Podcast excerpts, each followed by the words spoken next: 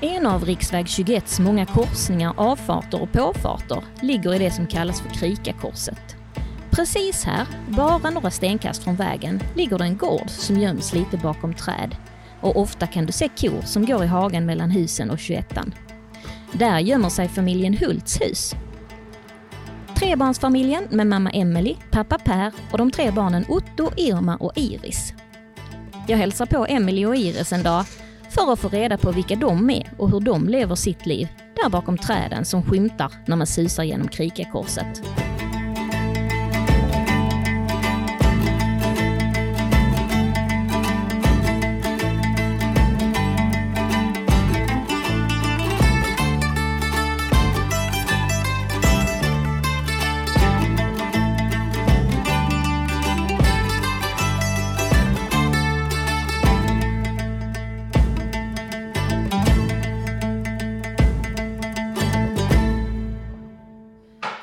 gård eh, har vi ju då själva nu döpt till Forsby ängar. För när vi, eh, vi tog över den här gården efter min man Pers farföräldrar 2016 och då fanns det liksom inget gårdsnamn. Så då satt vi och tittade på gamla kartor och så såg vi att ja, men området här har ju hetat Forsby ängar förr. Och eftersom vi håller på mycket med betesdrift och eh, använder våra djur väldigt mycket i olika typer av betestekniker för att förbättra jordhälsa så tyckte vi att det var perfekt att gården då får heta Forsby ängar. Och det vi har på gården är eh, kossor och får. Och anker. Och anker. Och hane. Och hönor, ja. Men nu när bestämde ni er för att ni skulle ta över gården? Man kan väl säga att Per har ju alltid eh, haft siktet inställt på det. Nej, så vi har någon eh, bild där han skulle visa vad han skulle göra i framtiden, typ på förskolan. Och då har han gjort en gubbe av en bonde. Eh, så har han skrivit bonde under, så att det har liksom varit eh, planen eh, under lång tid, att, att han vill ta över. Om man tittar på en sån bild som du har gjort då, var det en bonde? Nej, det var det nog inte. Nej. Eh, jag hade nog inte med, jag var mer så här, polis. Eh, När jag var liten alltså, det vill jag ju inte sen. Men, eh, men mina farföräldrar, de var ju eh, mjölkbönder. Eller morföräldrar menar jag. Eh, och så att man har ju ändå haft det. Hade ändå funnits i ens liv liksom, när man var liten och sådär. Och vi bodde på landet och hade höns och så. Men du är från Småland. Ja, Men hur hamnade du här liksom, eh, längs eh, riksväg 21 med Per? ja det var så att jag pluggade i Lund till eh, molekylärbiolog. Och sen så började jag, var jag med på någon sån här dejtingsida eh, på nätet. Så började jag skriva med någon kille där och det var ju Per då. Och sen, eh, det var en fredag tror jag, vi lite så här plötsligt kom på att ah, men vi, vi ses för första gången. Liksom. Så jag åkte till Malmö och träffade honom för han bodde i, eh, i Malmö och i Perstorp då, pendlade lite fram och tillbaka. Och satt vi där på restaurangen och så började han prata om sin kompis och jag bara, det här låter ju väldigt mycket som min kompis Staffan. Eh, jag bara, heter din kompis Staffan? Han bara, ja det gör han. Och så sa, jag vet inte om det var jag eller han som sa att så här, ja men eh, jag ska ju på Staffans sons dop imorgon. Och den andra bara, men det ska jag också. Så att vår andra dejt blev på Staffans sons dop då, eh, där jag fick träffa hela släkten och alltihopa. Så det var lite speciellt. Och på den, Den, sen så fortsatte det ja. tre barn. Ja, precis. När jag läste om, om gården och det ni gör här, regenerativt jordbruk, vad är det förutom ett väldigt svårt ord? Ja, alltså, det kan vara svårt ens att eh, formulera vad det är. Men eh, för oss så handlar det om att jobba liksom med naturen, se vad gör naturen och följa liksom naturens cykler för att eh, bygga jordhälsa och förbättra våra marker. Och det gör vi ju då genom att använda både våra kor och våra får som eh, liksom verktyg för att förbättra jordhälsa. Och då gör vi det genom att under eh, växande säsong så flyttar vi våra kossor varje dag. Vilket gör att gräset får en viloperiod och har tid att återhämta sig efter det att korna har betat. Hur långt flyttar ni dem då? Ja, vi har foller som är, alltså, och det är det som är grejen också att man får känna in eh, liksom, marken och växtligheten så att follerna blir lite efter vad man vill uppnå. Till exempel om man har mycket oönskad växtlighet eh, så kan man ha kossorna där på en lite mindre yta. Hur många kor har ni? Vi har drygt 25 i blandade åldrar. Vi har ju eh, expanderat väldigt långsamt genom att vi här, behåller alla hondjur som föds och, eh, och sådär. Men sen nu när det då börjar komma upp lite antal så går det ju snabbare. Eh, för om man då har fem ena året så har man kanske tio året efter. Så att det, Är det lönsamt? ja, Alltså vi jobbar ju båda två med annat. Jag jobbar 75% någon annanstans och Per jobbar 100% någon annanstans. Ja, för du är molekylärbiolog. Ja, precis. Vad gör man då? Just nu jobbar jag på Region Skånes biobank. Så jag eh, hanterar alla prov som ska sparas i biobank som kommer från södra sjukvårdsregionen. Per är maskiningenjör. Maskiningenjör och jobbar på Assa Abloy med så här stora portar. Önskar ni att dygnet hade haft lite fler timmar? Ja, kanske dubbelt så många ungefär. Nej. Nu sitter vi ju här i ert eh, kök och när jag tittar ut så ser jag ju, ser jag ju riksväg Ja, men eh, precis. Det- 21. Vad vad är liksom riksväg 21 för dig? Ja, jag vet inte. Jag tycker mest det är lite jobbigt. Eh, mest för att jag är uppvuxen liksom i Småland, mitt ute i skogen. Så att min dröm har ju varit att liksom bo på ett ställe där man inte ser en annan människa och inte hör ett enda ljud. Det är det ju inte riktigt här. Men samtidigt här inne hör vi ju i princip ingenting. Det enda man märker... måste, måste jag hjälpa ett barn här? Vi pausar. Ja.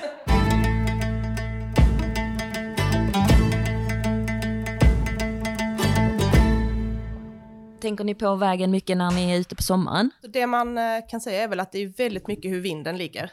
Alltså om det blåser från liksom, hållet som vägen kommer ifrån, då hörs det ju mer. Men sen är det också när det kommer upp mer grönska och sådär så har man ju lite av en bullervägg också för att vår eh, trädgård har ju lite eh, buskage mot 21 och sådär. Sen ska man ju inte vara helt pessimistisk för det finns ju också möjligheter med att eh, 21 går nära vår fastighet. Till exempel då om jag någon gång får till den här gårdsbutiken eller eh, sommarkafé och sådär så har man ju väldigt bra exponering för trafikanter som ska upp på Söderåsen till exempel. För man märker ju det på, eh, på våren och hösten när det är extra fint att vara på Söderåsen, då är det ju långa köer här utanför när alla ska hem på kvällen liksom. Så när det börjar bli skymning då kommer de. Eh, så då hade man ju kunnat fånga upp dem. Men jag tänker Krikakorset, jag funderade på det när jag körde hit. Är inte det lite olycksdrabbat? När man tittar ut från vårt fönster så ser man liksom mot, eh, ja, mot Åstorpshållet så att säga. Och det är ju ofta det man ser blåljus för att det har varit eh, olyckor längre ner på vägen. Där vid avfarten mot, eh, ja, ner mot. Men har ni fått rycka in någon gång? Eh, det var en eh, kväll sent som jag hörde liksom en jättestor smäll och då så stod det en bil och brann ute i korset. Så att då ringde jag ju eh, 112 som ju redan hade blivit larmade. Och sen har det ju varit någon gång så är det ju någon som har kört av vägen så vårt stängsel har gått sönder till exempel. Så man får gå ut och, och kolla, kolla det så att det inte rymmer några djur. Och sen någon gång har vägröjarna också kört sönder, eller de som liksom kör med de här stora som skär ner sly och grejer, eh, kantklipparna. Hade kört ner stängslet så det var kossor på vägen och ja, så det För det sådana. hör man ju ibland eh, trafikvarningar så. Det där. Har det varit era? Ja, det har det varit en gång. En gång, va? ja. Och den, alltså det var ju en hemsk historia, för att då var Per iväg uppe i Småland. Och jag var själv med tre barn, skulle precis sätta oss och äta lunch, så kommer polisen. Och då hade ju våra kor kommit ut på 21 Och jag var så, jag bara, okej jag är själv med tre barn, vad ska jag göra liksom? Eh, lite så här, jag bara, Ja, ja, men det är ju, jag packar väl in barnen i bilen och så för att, kör vi upp, för det finns en liten eh, en avfartsväg upp i vår skog från 21 Så jag bara, vi kör väl upp på skogsvägen då och ser vad vi kan göra liksom. Men då var det väldigt fint, för precis när jag liksom kör upp på den här skogsbilvägen så kommer lite av eh, grannbönderna. För då hade de ju hört att eh, det var ko på 21 så då körde de ju och tittade till sina djur. Är det våra djur? Nej, det är inte våra djur. Ja, men då kör vi bort till Per och Emily och ser eh, om de behöver hjälp. Det var ju eh, väldigt fint eh, att se att man hjälps åt. Och alla klarar sig, alla djuren. Ja, så att jag fick ju slänga upp Iris på ryggen i bärsele och lämna Otto och Emma i bilen med en telefon och säga titta på den här nu och sen då gå och valla in korna ute på åkern igen. Men vad, vad är framtidstänket nu? Eh, nytt för i år är att vi har ett eh, samarbete med ett företag som eh, har eh, grönbetesägg i stora mobila hönshus. Så att de eh, jobb, jobbar med jordhälsa genom att använda sig av höns. Så att de ska vara här på vår, eh, vår gård. Först ska då deras höns gå och beta och värpa ägg och sådär. Och sen, eller först ska våra kor gå och bajsa snarare. Nu tror jag det är fel ordning. Våra kor ska ju då gå och bajsa och äta och sådär på markerna. Och då blir det ju massa liksom insekter och flugor och sådär i kornas bajs. Eh, som sen hönsen, hönsen kommer efteråt och sprider ut det och hittar massa extra god mat och sådär. Eh, så det är liksom ett samarbetessystem med eh, kor och och höns som vi ska få till här. Jaha, som inhyrda höns liksom? Ja, precis. Så det kommer vara tre stycken stora eh, hönshus då. Och så flyttar de också hönsen kontinuerligt. För det blir ju då om man har hönsen på samma ställe under en längre tid så kommer ju marken bli helt förstörd för att de går ju att picka sönder och drar upp allting. Plus att det blir ju en väldigt stor näringstillförsel på den platsen där de går. Så därför är det också viktigt att flytta dem. Hej, Ulf Kristersson här. På många sätt är det en mörk tid vi lever i. Men nu tar vi ett stort steg för att göra Sverige till en tryggare och säkrare plats. Sverige är nu medlem i Nato. En för alla, alla för en. Har du också valt att bli egen? Då är det viktigt att skaffa en bra företagsförsäkring. Hos oss är alla småföretag stora och inga frågor för små. Swedeas företagsförsäkring är anpassad för mindre företag och täcker även sånt som din hemförsäkring inte täcker. Gå in på swedea.se företag och jämför själv.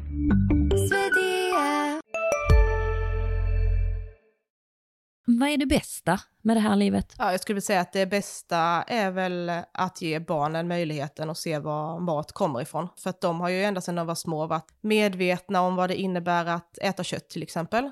Att då är det ett djur som kommer dö för att vi ska äta kött. Och det tycker jag är väldigt viktigt att man förstår när man gör valet. Att, att äta kött, att det är det det innebär. Förstå konsekvenserna av det och ha respekt för, eh, för djuren. Så att det är väl det jag tycker är den största behållningen egentligen. Och även att eh, när jag gick på folkhögskola, eh, på Holma folkhögskola, så hade vi liksom en session om klimatångest. Och där många kände liksom ganska stark klimatångest. Men jag bara, Alltså jag känner inte den för att jag känner att jag gör skillnad varje dag genom eh, hur vi brukar jorden och även hur vi jobbar med vår skog för att vi har ju mycket fokus på biologisk mångfald generellt. Att eh, försöka gynna olika biologiska värden i skogen genom att använda oss av skogsbete, att lämna mycket död ved och sådana saker. Och vi hade grisar i skogen ett, tag och använder dem för att föryngra skogen eh, med väldigt goda resultat. När längtar du efter att bo i en eh, fyra i, eh, mitt i city då? Aldrig kan jag säga, faktiskt. Däremot så hade jag ju kunnat längta efter att ha ett mer färdigrenoverat hus. Vårt hus är ju från 1850 och sen renoverade ju Pers farföräldrar det från typ 1958 för mig de gifte sig. Så att det finns ju en del att göra. Så att där vi sitter nu i köket, det var det projektet vi började med liksom. Och det var ju 2017. Eh, så rev vi ut och eh, det, köket är väl 46 kvadratmeter. Det var innan eh, ett sovrum, ett pannrum och en toalett.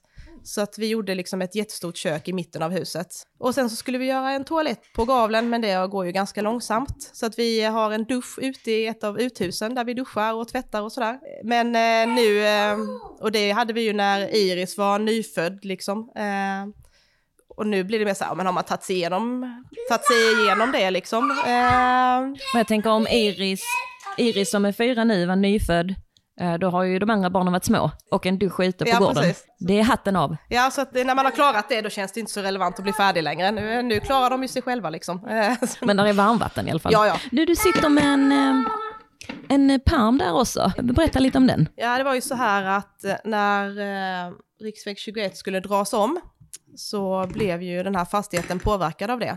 Så då har Pers farföräldrar sparat all liksom, dokumentation kring eh, när vägen skulle dras, vilket är ganska rolig läsning för att då kan man läsa liksom hur fastighetsägarna, eh, är det en rutschkana Iris?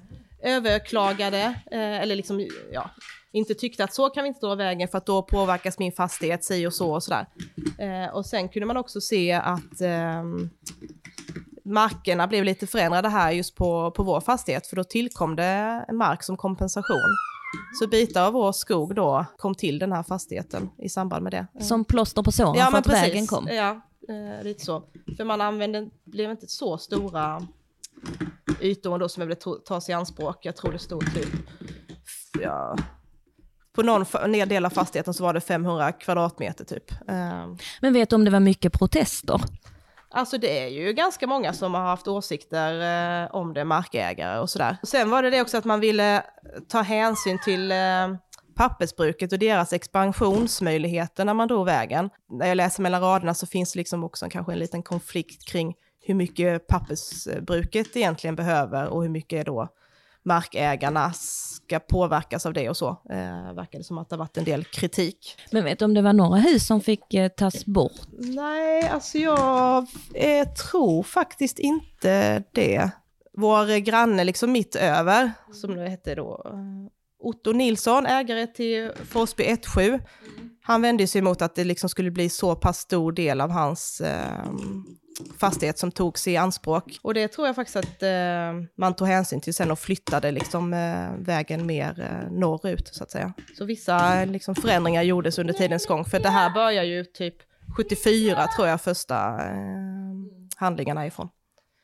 Så det är ganska kul läsning liksom, och roligt att de har sparat eh, alltihopa. Så här kan man ju se då, här finns det, så där har man ritat in på en karta tre stycken områden som heter A, B och C.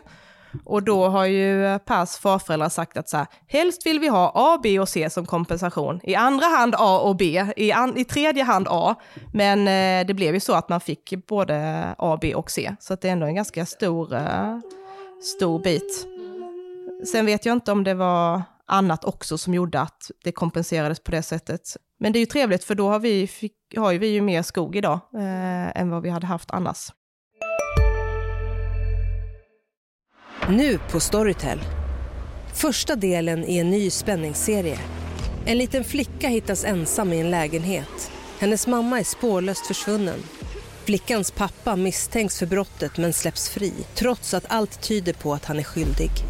Olivia Oldenheim på åklagarkammaren vägrar acceptera det och kommer farligt nära gränsen för vad hon i lagens namn tillåts göra.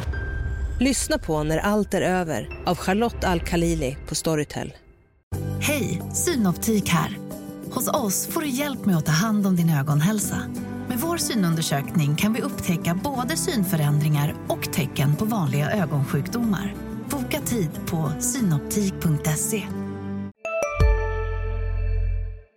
Men det som är lite synd tycker jag är ju att man inte har gjort en säkrare eh, överfart i korsningen mellan Krikavägen eh, 21.